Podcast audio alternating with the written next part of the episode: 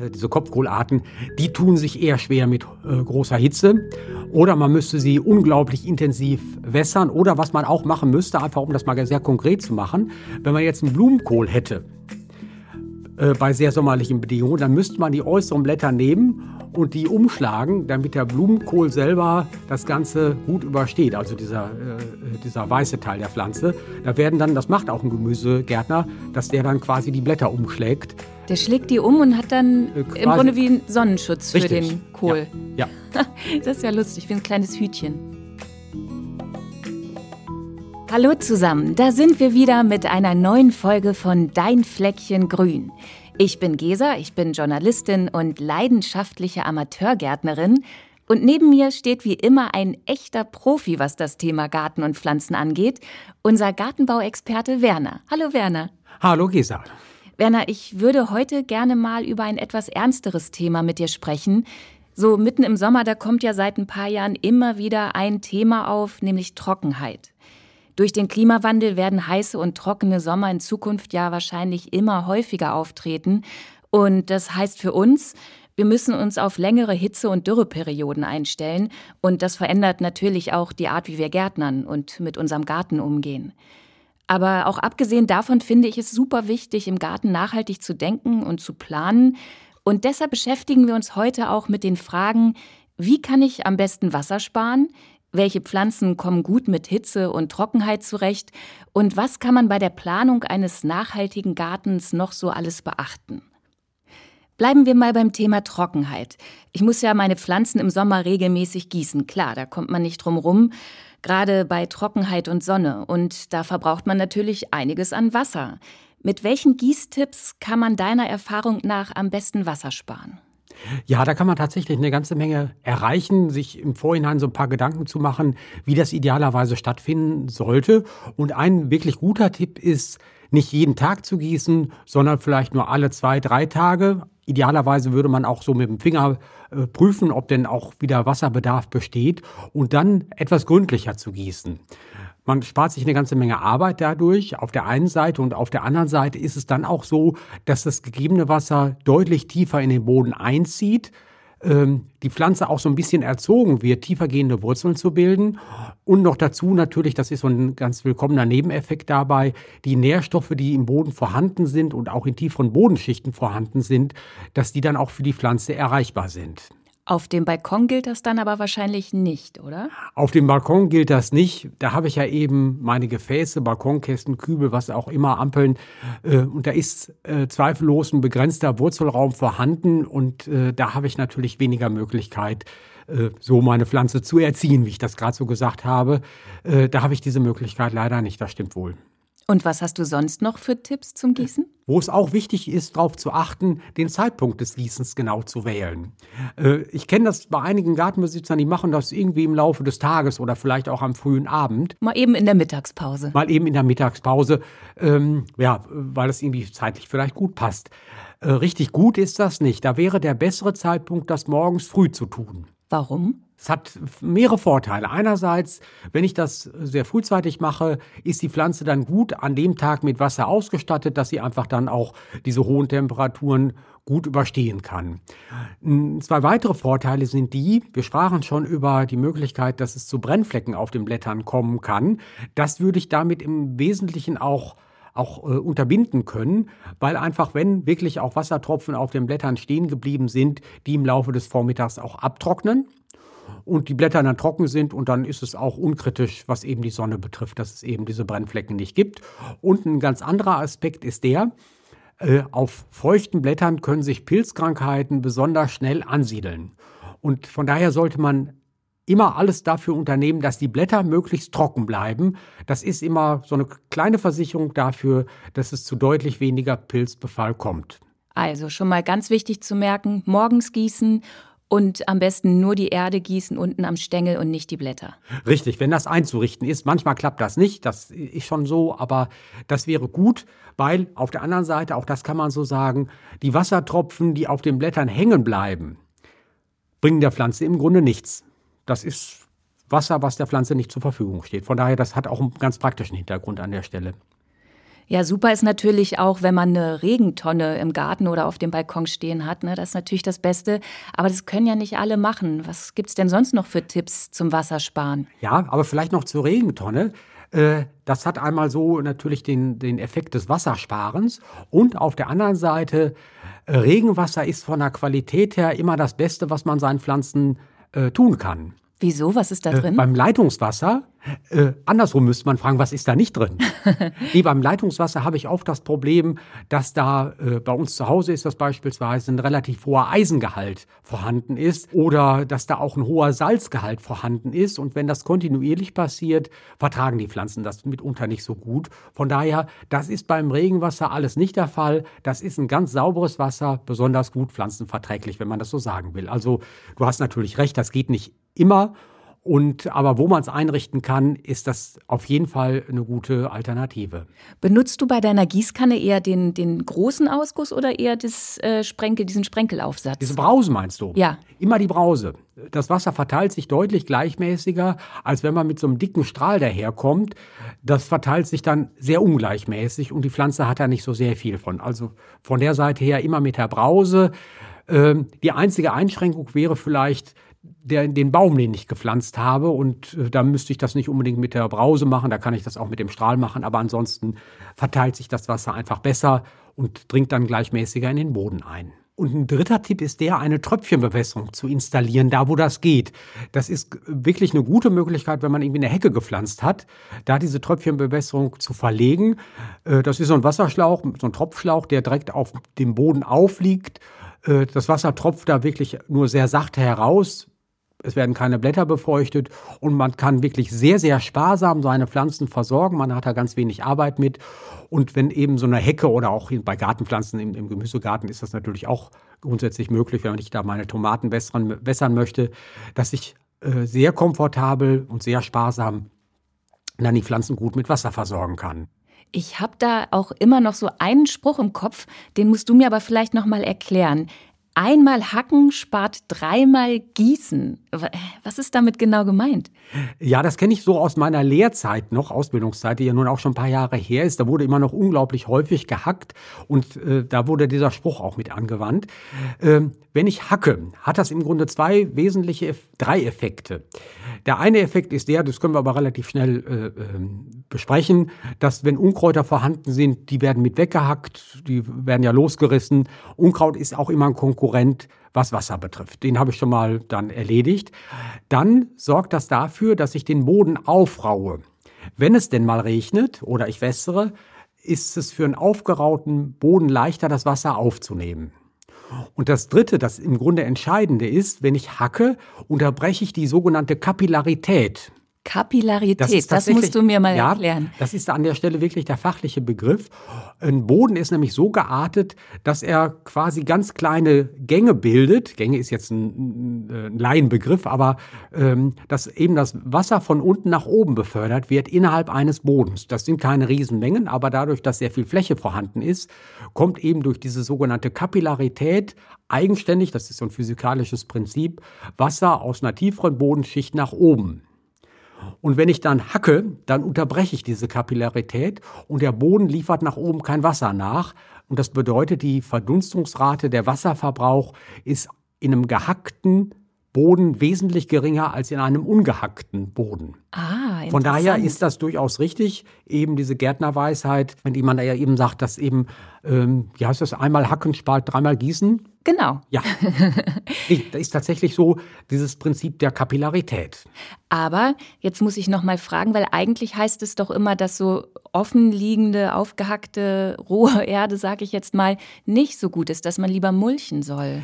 Äh, das wäre natürlich noch die Verfeinerung dessen, eben eine Mulchschicht auszubringen. Das kann, können so Holzhackschnitzel sein, die man da eben verwendet oder auch so ein Kompost, so eine Kompostfaser, die man ausbringt. Idealerweise sollten das organische Materialien sein, die dann später auch belassen werden können äh, die man eben auch nicht mehr aus dem Garten wieder rausholen muss, sondern die werden dann irgendwie im Boden mit eingearbeitet. Die sorgen dafür, dass dann der Boden auch noch mit Nährstoffen versorgt wird, dass die Bodenstruktur sich verbessert. Aber das ist im Grunde erst der zweite Schritt.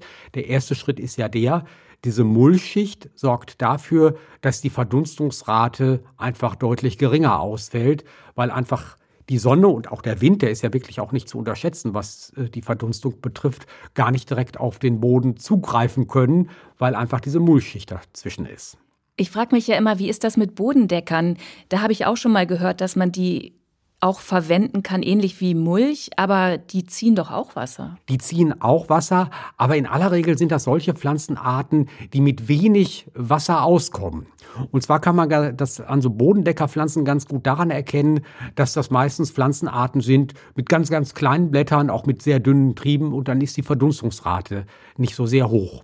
Ähm, von daher, das kann man machen. Das sieht natürlich auch äh, fürs Auge sehr gefällig aus und man hat eben dann auch die äh, Möglichkeit, auf die Weise in Summe den Wasserverbrauch äh, einer Gartenfläche zu reduzieren. Muss man einfach für sich überlegen, äh, wie man auch längerfristig im Garten plant. Das spielt da sicherlich eine Rolle bei. Wenn ich jetzt meinen Bodendecker gepflanzt habe, dann ist das ja eigentlich eine Entscheidung, die dann auch für einige Jahre hinweg getroffen worden ist. Ja, und besonders bei jungen Pflanzen kann es ja auch helfen, wenn man so eine Art Wall äh, um das Stämmchen drumherum bildet. Ne? Dass wenn man gießt, dass sich das Wasser da unten sammelt und nicht dann auf einen Quadratmeter verteilt. Das ist auf jeden Fall auch eine gute Möglichkeit, die auch ganz, ganz leicht umzusetzen ist, eben ja, diesen kleinen Ball anzulegen. Gar keine Frage, das stimmt. Ist es denn auch sinnvoll, vielleicht generell Pflanzen anzubauen, die trockenheitsresistent sind? Da muss man natürlich auch immer gucken, wo der Garten liegt. Wenn das ohnehin eine Region ist, die eher ja, warm ist, dann äh, sollte man da zukünftig verstärkt darauf achten, eben auch solche Pflanzen anzupflanzen, anzubauen, die mit weniger ähm, Wasser auskommen, beziehungsweise auch die mit sehr starker Sonneneinstrahlung auch zurechtkommen können. Äh, weil auch da haben wir das so in den letzten Jahren festgestellt, was eben das Thema mit der Son Sonneneinstrahlung angeht, dass es tatsächlich auch hierzulande dazu gekommen ist, dass an der Pflanze auch so Obst beispielsweise richtig verdorrt ist. Hm. Und welche würdest du da empfehlen? Was auf jeden Fall äh, wunderbar geht, das sind sogenannte Sukkulente. Sukkulente. Ja, das Sukkulente. Das klingt wie so ein Pastagericht. ja, ich weiß gar nicht, ob die essbar sind, müssen wir tatsächlich ähm, mal, mal prüfen. Das sind sogenannte Dickblattgewächse. Die sind dann in der Lage, sehr viel Wasser zu speichern auf der einen Seite und aufgrund ihrer Blattstruktur verdunsten die nur sehr wenig Wasser. Heißt also, das sind eben solche Pflanzenarten, die an Hitze und Trockenheit sehr gut angepasst sind. Bei Sukkulenten, ähm, die haben alle einen sehr ähnlichen Wuchscharakter. Ähm, da muss man einfach gucken, ob man das auch leiden mag. Aber viele Gartenbesitzer sagen, im Garten soll es ja auch so ein bisschen bunter sein und auch ein bisschen Vielfalt soll vorhanden sein. Und da kann man sich überlegen, ob man vielleicht Kornblumen aussät, anpflanzt, ob man eine Katzenminze anpflanzt, ob man Löwenmäulchen setzt oder Eisenkraut. Auch da gibt es so einige Pflanzenarten, die dann auch mit Hitze und Trockenheit äh, recht gut zurechtkommen und die dann auch, was das ganze Bewässerungsthema angeht, deutlich pflegeleichter sind. Woran erkenne ich die denn? Das steht ja nicht immer dabei, wenn man jetzt Samen oder Jungpflanzen kauft. Das stimmt, aber es gibt so ein paar Hinweise, wo man darauf achten sollte und da kann man sich auch dann so auch drauf verlassen. Es gibt so vielleicht so drei Tipps, ähm, wo man dann auch weiß, dass das Pflanzenarten sind, die mit weniger Wasser zurechtkommen. Da geht es einmal um solche Pflanzenarten, die kleine und eher harte Blätter haben. Mhm. Äh, ein ganz guter Vertreter, das passt jetzt nicht ganz genau hin, aber wo man sich das wirklich auch gut herleiten kann, wenn man einen Olivenbaum sich anguckt, dann sieht man das. Das sind eher kleine und eher harte Blätter. Beim Oleander ist es ähnlich. Die Blätter sind ja auch relativ hart. Oleander als Mittelmeerpflanze ist ja eben auch angepasst an hohe Temperaturen. Häufig ist die Blattfarbe eher so, äh, so gräulich äh, ausgefärbt, weil dann einfach die Verdunstungsrate auch niedriger ist. Das sind selten richtig knalle grüne Blätter, sondern eher ähm, ja, silbrig-graue Blätter. Auch da kann man das dann ablesen, dass die Verdunstungsrate niedriger ist und dass das eine Pflanze ist, die mit weniger äh, Wasser auskommt. Und schließlich oft äh, sieht man auch, dass da so eine leichte Behaarung auf den Blättern vorhanden ist. Und auch das ist immer ein Indiz dafür, dass das eine äh, hitzetolerante Pflanze ist. Aber gibt es denn auch Gemüse- und Obstpflanzen, die jetzt besonders trockenresistent sind? Da gibt es eine ganze Reihe an Pflanzenarten, die gut mit Hitze und Trockenheit äh, zurechtkommen. Wenn man jetzt ein, 2000 Kilometer weiter Richtung Süden guckt, ins Mittelmeergebiet, da findet man ja eine ganze Vielzahl an Pflanzenarten. Da sind Obst- und Gemüsearten dabei, da sind aber auch eine Menge Kräuter dabei. Und manchmal ist der Übergang ja auch so ein bisschen fließend in den Zierpflanzenbereich, wenn man jetzt so an Lavendel denkt, in Südfrankreich, in der Provence, die Lavendelfelder, die ja sogar noch auf einem Damm angebaut werden, die Lavendelpflanzen, da ist das ja dann nochmal ein bisschen nochmal anspruchsvoller, was die Pflanzenart betrifft. Äh, Gibt also eine ganze Reihe Pflanzenarten, die da wirklich gut mit äh, sehr sommerlichen und trockenen Bedingungen zurechtkommen. Und wenn man jetzt mal Arten nennen wollte, Lavendel hatte ich gerade schon genannt, aber Rosmarin, Salbei, Thymian, äh, das sind ja so Arten, die da wunderbar mit zurechtkommen. Oder auch richtige klassische Gemüsearten wie Zwiebeln, äh, wie auch Knoblauch oder auch viele Fruchtgemüsearten, die mögen ja in der Tat insbesondere dieses mediterrane Wetter, weil dann einfach die Aromaausprägung deutlich besser ist und auch äh, ja äh, die, die Pflanzen auch deutlich größer werden. Die, die Tomaten werden üppiger und auch die Paprika werden üppiger, wenn sie einfach diese äh, heißen, trockenen Bedingungen haben. Wasser brauchen die natürlich auch, aber die kommen insgesamt mit diesen ähm, ja, mediterranen Wetterbedingungen prima zurecht. Die fühlen sich da so richtig wohl. Die fühlen sich da so richtig wohl und das, was so die äh, Gemüsearten sind, die man in Deutschland eigentlich eher kennt, jetzt Kohlrabi, Radieschen oder auch diese ganze Palette an Kohlarten, äh, diese Kopfkohlarten, die tun sich eher schwer mit äh, großer Hitze. Oder man müsste sie unglaublich intensiv wässern. Oder was man auch machen müsste, einfach um das mal sehr konkret zu machen, wenn man jetzt einen Blumenkohl hätte, äh, bei sehr sommerlichen Bedingungen, dann müsste man die äußeren Blätter nehmen und die umschlagen, damit der Blumenkohl selber das Ganze gut übersteht, also dieser, äh, dieser weiße Teil der Pflanze. Da werden dann, das macht auch ein Gemüsegärtner, dass der dann quasi die Blätter umschlägt. Der schlägt die um und hat dann äh, im Grunde wie einen Sonnenschutz Richtig. für den Kohl. Ja. ja. das ist ja lustig, wie ein kleines Hütchen. Wie so ein kleines Hütchen. Will damit aber auch nur sagen, das ist dann schon sehr aufwendig und das sind dann so Gemüsearten, die mit diesen Bedingungen nicht so wirklich gut zurechtkommen. Wenn man mal im Mittelmeergebiet Urlaub gemacht hat und irgendwo auf einem Markt unterwegs ist oder essen geht und wenn man da dann sieht, was da an Gemüsearten angeboten wird, dann kann man auch so ein bisschen daran ablesen, was eben solche Arten sind, die mit Hitze und Trockenheit gut zurechtkommen. Das ist ein guter Tipp. Das werde ich diesen Urlaub gleich mal angehen und nachgucken. Ja, so, das kann man so sagen. Möhre und äh, Sellerie oder so oder Porree, das wird man da kaum finden. Nee, aber dafür Auberginen, Kürbisse, ne, da genau. gibt's ja eine Menge. Ähm, Trockenheit und Wassersparen ist ja aber nicht das einzige Thema. Was kann ich denn sonst noch beachten, wenn ich meinen Garten nachhaltig gestalten möchte? Dass man wirklich genau guckt, ob die Pflanze, die man ausgewählt hat, pflanzen möchte, ob die für den Standort auch geeignet ist. Das muss man wirklich sagen.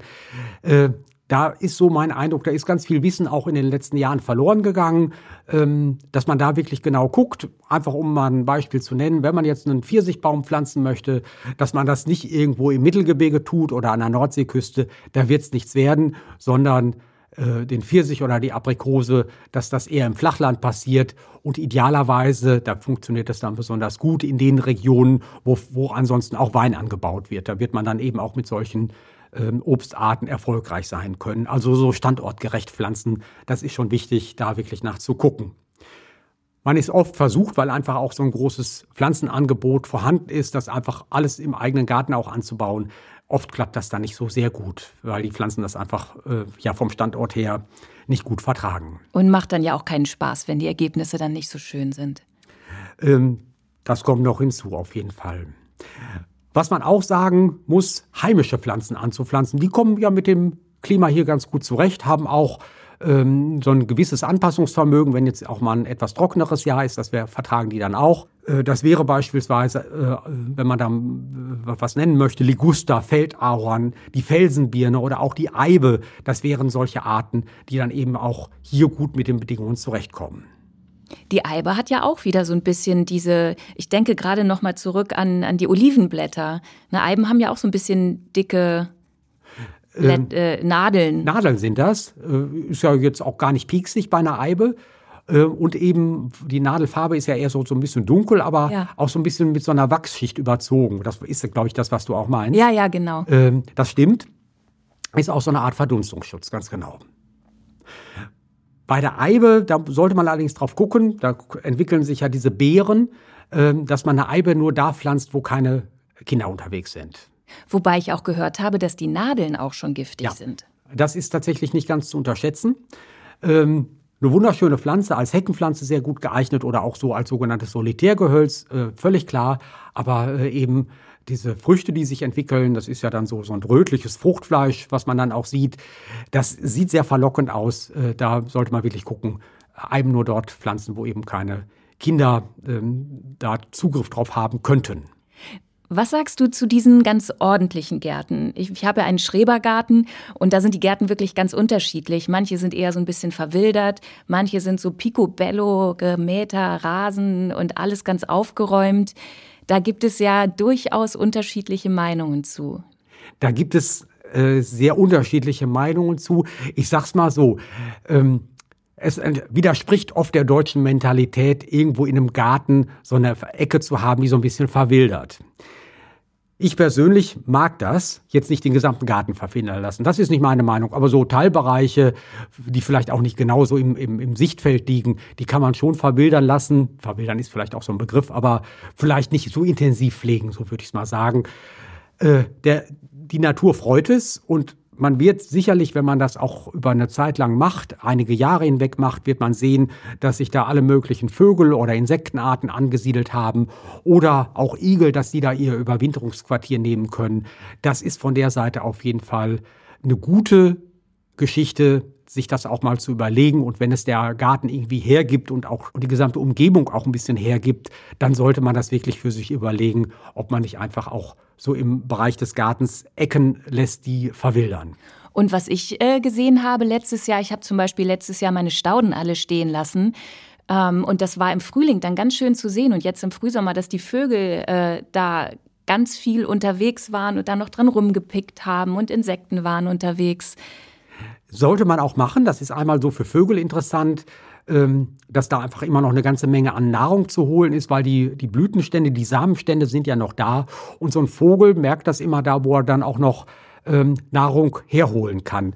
Für viele Insektenarten ist das eine gute Überwinterungsmöglichkeit, sodass dann im, im nächsten Frühjahr, sobald es dann ein bisschen wärmer wird, die Nützlinge auch wieder da sind, die ja schon auch dafür sorgen, dass da ein einigermaßen Gleichgewicht zustande kommt.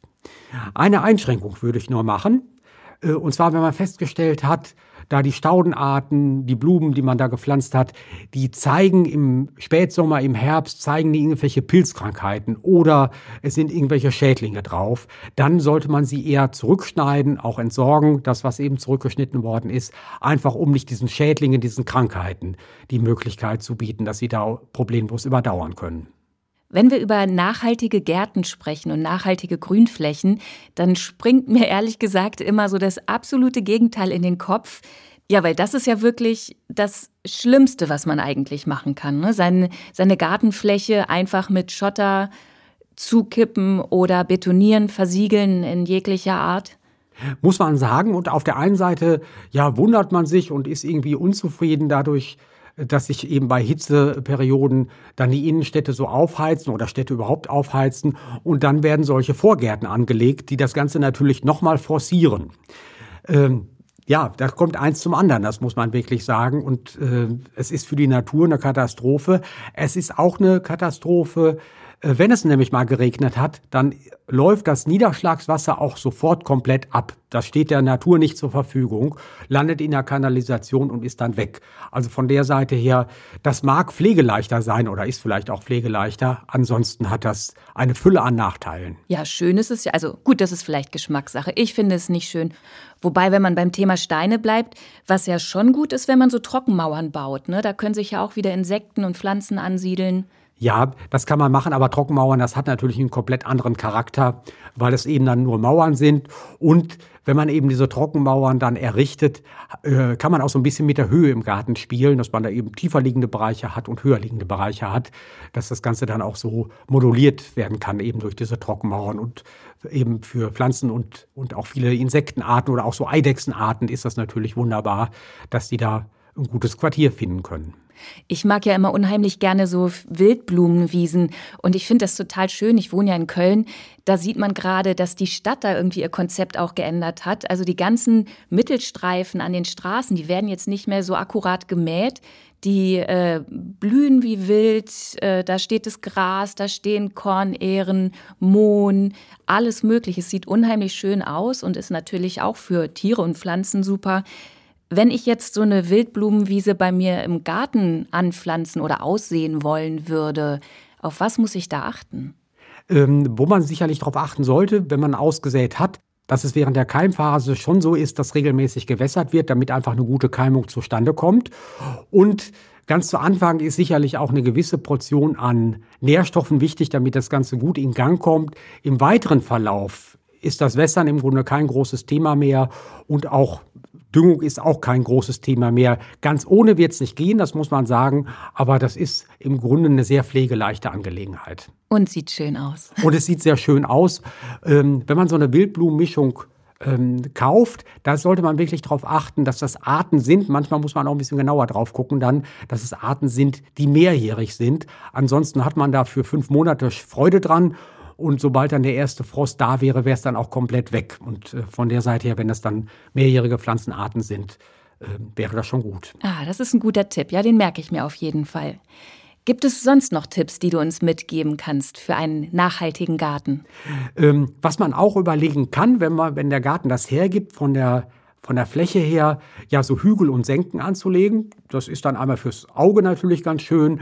Es gefällt vielen Pflanzen und Tieren und äh, so, dass man da einfach da eine größere Vielfalt noch ähm, ähm, im Garten haben kann. Oder wenn man das so ein bisschen vielleicht noch auf die Spitze treibt, ist vielleicht falsch gesagt, aber wenn man es noch et etwas intensiver halten möchte, kann man ein sogenanntes Kraterbeet anlegen. Ein Kraterbeet, was ist das denn? Ein, Wie Vulkankrater? Ja, so ähnlich. So ähnlich ist ein ganz gutes Stichwort sogar. Ähm, ein Kraterbeet, ich habe das mal auf den Kanarischen Inseln gesehen. Ähm, da wird ja auch Wein angepflanzt und jede Weinpflanze steht für sich in so einem kleinen Krater.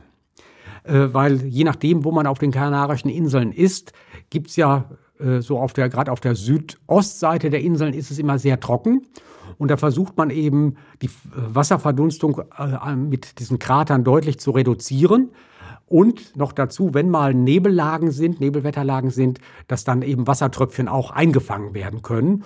Und das Ganze kann man auch so ein klein wenig umsetzen, umswitchen in den häuslichen Garten, dass eben wenn man da so einen Krater anlegt, der ist dann größer als äh, jetzt für eine einzelne Weinpflanze, das können auch so zwei, drei Meter im Durchmesser sein, dass dann entsprechend unterschiedliche, unterschiedliche Höhenniveaus vorhanden sind und so, dass dann Pflanzenarten dort äh, angebaut werden, eingepflanzt werden, die dann unterschiedlich anspruchsvoll sind, was eben das Thema Wasser betrifft. Das heißt, unten würdest du dann eine Pflanze reinpflanzen, die viel braucht, da wo sich das Wasser sammelt und dann so nach außen hin die, die weniger braucht. Ganz genau, weil natürlich die etwas höher, höheren Bereiche in diesem Krater naturgemäß trockener bleiben und schneller wieder austrocknen und im unteren Bereich ähm, bleibt es dann, dann längere Zeit feuchter. Und was für einen Durchmesser muss dann so ein Krater haben? Das können schon einige Meter sein. Ich sage mal so zwei, drei, vier Meter. Noch größer würde ich es nicht machen, weil dann verpufft auch so ein bisschen der Effekt des Kraters. Wie sieht das denn beim Düngen aus? Da halten sich ja viele aus nachhaltigen Gründen so ein bisschen zurück. Ich muss ganz ehrlich sagen, ich bin da auch immer so ein bisschen vorsichtig. Wie stehst du dazu? Ähm, Düngen ist schon wichtig weil die Pflanze braucht einfach Nährstoffe, damit sie gut wachsen kann. Und wenn man einen organischen Dünger verwendet, hat der noch dazu den Vorteil, dass die Bodenstruktur sich durch diesen organischen Dünger deutlich verbessert. Und der Hintergrund an der Stelle ist der, dass mit einem organischen Dünger die Bodenorganismen Futter bekommen, gut ihre Arbeit verrichten können. Arbeit verrichten bedeutet, dass einfach dann ja, äh, diese Bodenorganismen sich so quer durch den Boden hindurch arbeiten und einfach für eine lockere, bessere Bodenstruktur sorgen. Aber was ist denn ein organischer Dünger? Also gibt es da bestimmte Stoffe, die da drin sind? Ein organischer Dünger ist so ein Dünger, der aus natürlichen Bestandteilen zustande gekommen ist. Ähm, beispielsweise sind das solche Dünger, wo Schafwolle mit verarbeitet. Schafwolle? Schafwolle. Das okay. funktioniert super gut. Ähm, ist auch nichts ganz Neues, muss man sagen. Das hat man schon immer mal gemacht, dass Schafwolle, die so für textile Zwecke nicht so sehr gut geeignet ist, dass man sagt, bevor wir die irgendwie wegtun, verbrennen, sonst irgendwas mitmachen, dass man die einfach im Garten mit einarbeitet, eingräbt. Das kann man machen, dauert aber natürlich sehr lang. Äh, aber Schafwolle ist häufig auch ein Bestandteil von so organischen Düngern. Und Schafwolle hat äh, Stickstoff, Phosphor und Kali, was ja eben ganz wichtige Nährstoffe für die Pflanze sind. Und wenn man diese Schafwolle entsprechend mechanisch bearbeitet hat, dann sind diese Pellets, die daraus entstehen, aus dieser Schafwolle, in der Lage, Wasser speichern zu können und auch dieses Wasser wieder abgeben zu können. Ah, das ist ja interessant. Ja. Das, äh, das muss man sagen, ist ein großer Vorteil eben bei diesen Pellets, äh, dass man da noch einen weiteren Effekt mit hat, eben, weil wir schon über das Thema Wasser sprachen, ähm, eben diesen Wasserspeicher Speichereffekt hat. Und eins kann ich noch zu den Schafwolldüngern sagen, weil das einfach ein ganz tolles Produkt ist. Wir verlosen insgesamt zehn Packungen Schafwolldünger unter allen Hörerinnen und Hörern des Podcastes. Alle Infos hierzu findet ihr in den Shownotes. Ach, das ist ja schön. Ja, dann drücke ich euch da draußen natürlich die Daumen. Werner, das waren jetzt schon ganz, ganz viele interessante Tipps, die du uns gegeben hast. Zum Thema nachhaltig Gärtnern könnten wir natürlich noch Stunden, vielleicht sogar Tage sprechen. Aber wir haben nur eine begrenzte Zeit. Hast du vielleicht noch so ein paar kleine einfache Tipps für uns? Ja, in der Tat habe ich noch so ein paar einfache Tipps.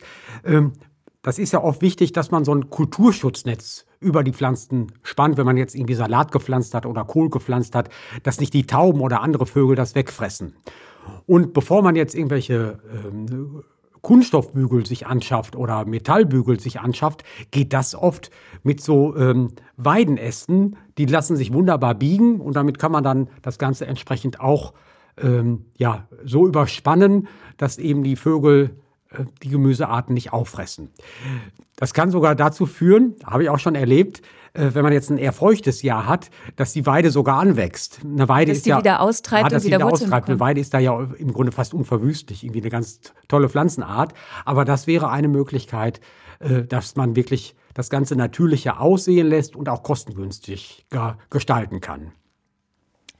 Äh, bei Tomaten oder auch bei, bei Gurken, bei Paprika ist es ja wichtig, dass man die Pflanzen an einen Pfahl an einen Stab anbindet, damit das einfach gut funktioniert.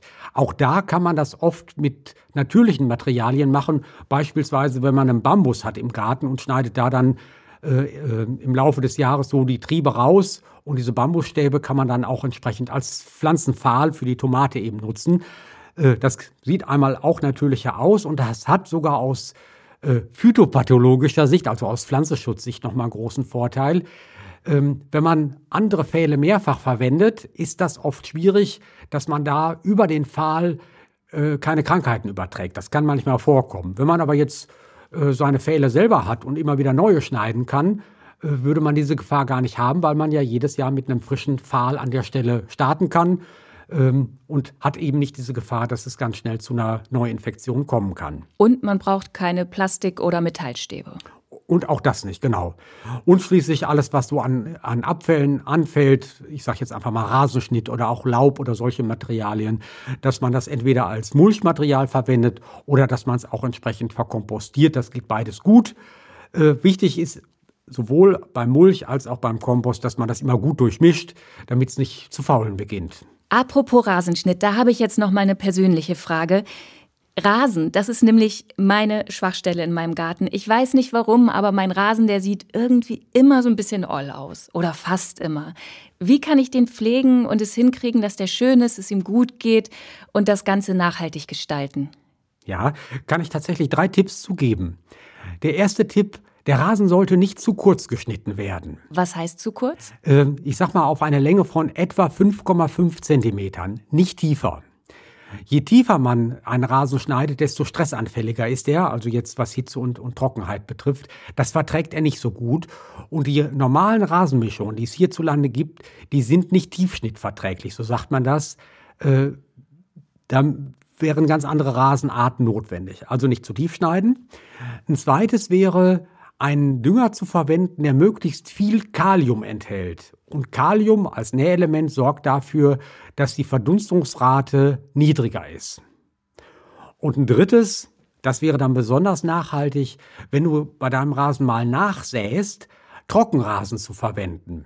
Trockenrasen, das sind dann solche Rasengräser, die besonders tief in den Boden einwurzeln können und sich durchaus aus 80 cm Tiefe Wasser ziehen können. Normaler Rasen, der wurzelt nur 20 oder 30 cm tief und dieser Trockenrasen ist dann deutlich stresstoleranter, weil er einfach diese ganz tiefgehenden Wurzeln bildet. Super. Weißt du was? Diese drei Punkte, die werde ich mir gleich aufschreiben und direkt ausprobieren. Und wenn wir uns das nächste Mal sehen, werde ich dann auch berichten, ob es was gebracht hat, ob es einen Fortschritt gab. Ich habe richtig viel gelernt heute in dieser Podcast-Folge und ich hoffe, dass ihr auch ganz, ganz viele wertvolle Tipps mitgenommen habt. Und dann bleibt mir jetzt eigentlich nur, euch eine gute Zeit und ganz, ganz viel Spaß beim Gärtnern zu wünschen. Tschüss, macht's gut. Bis zum nächsten Mal.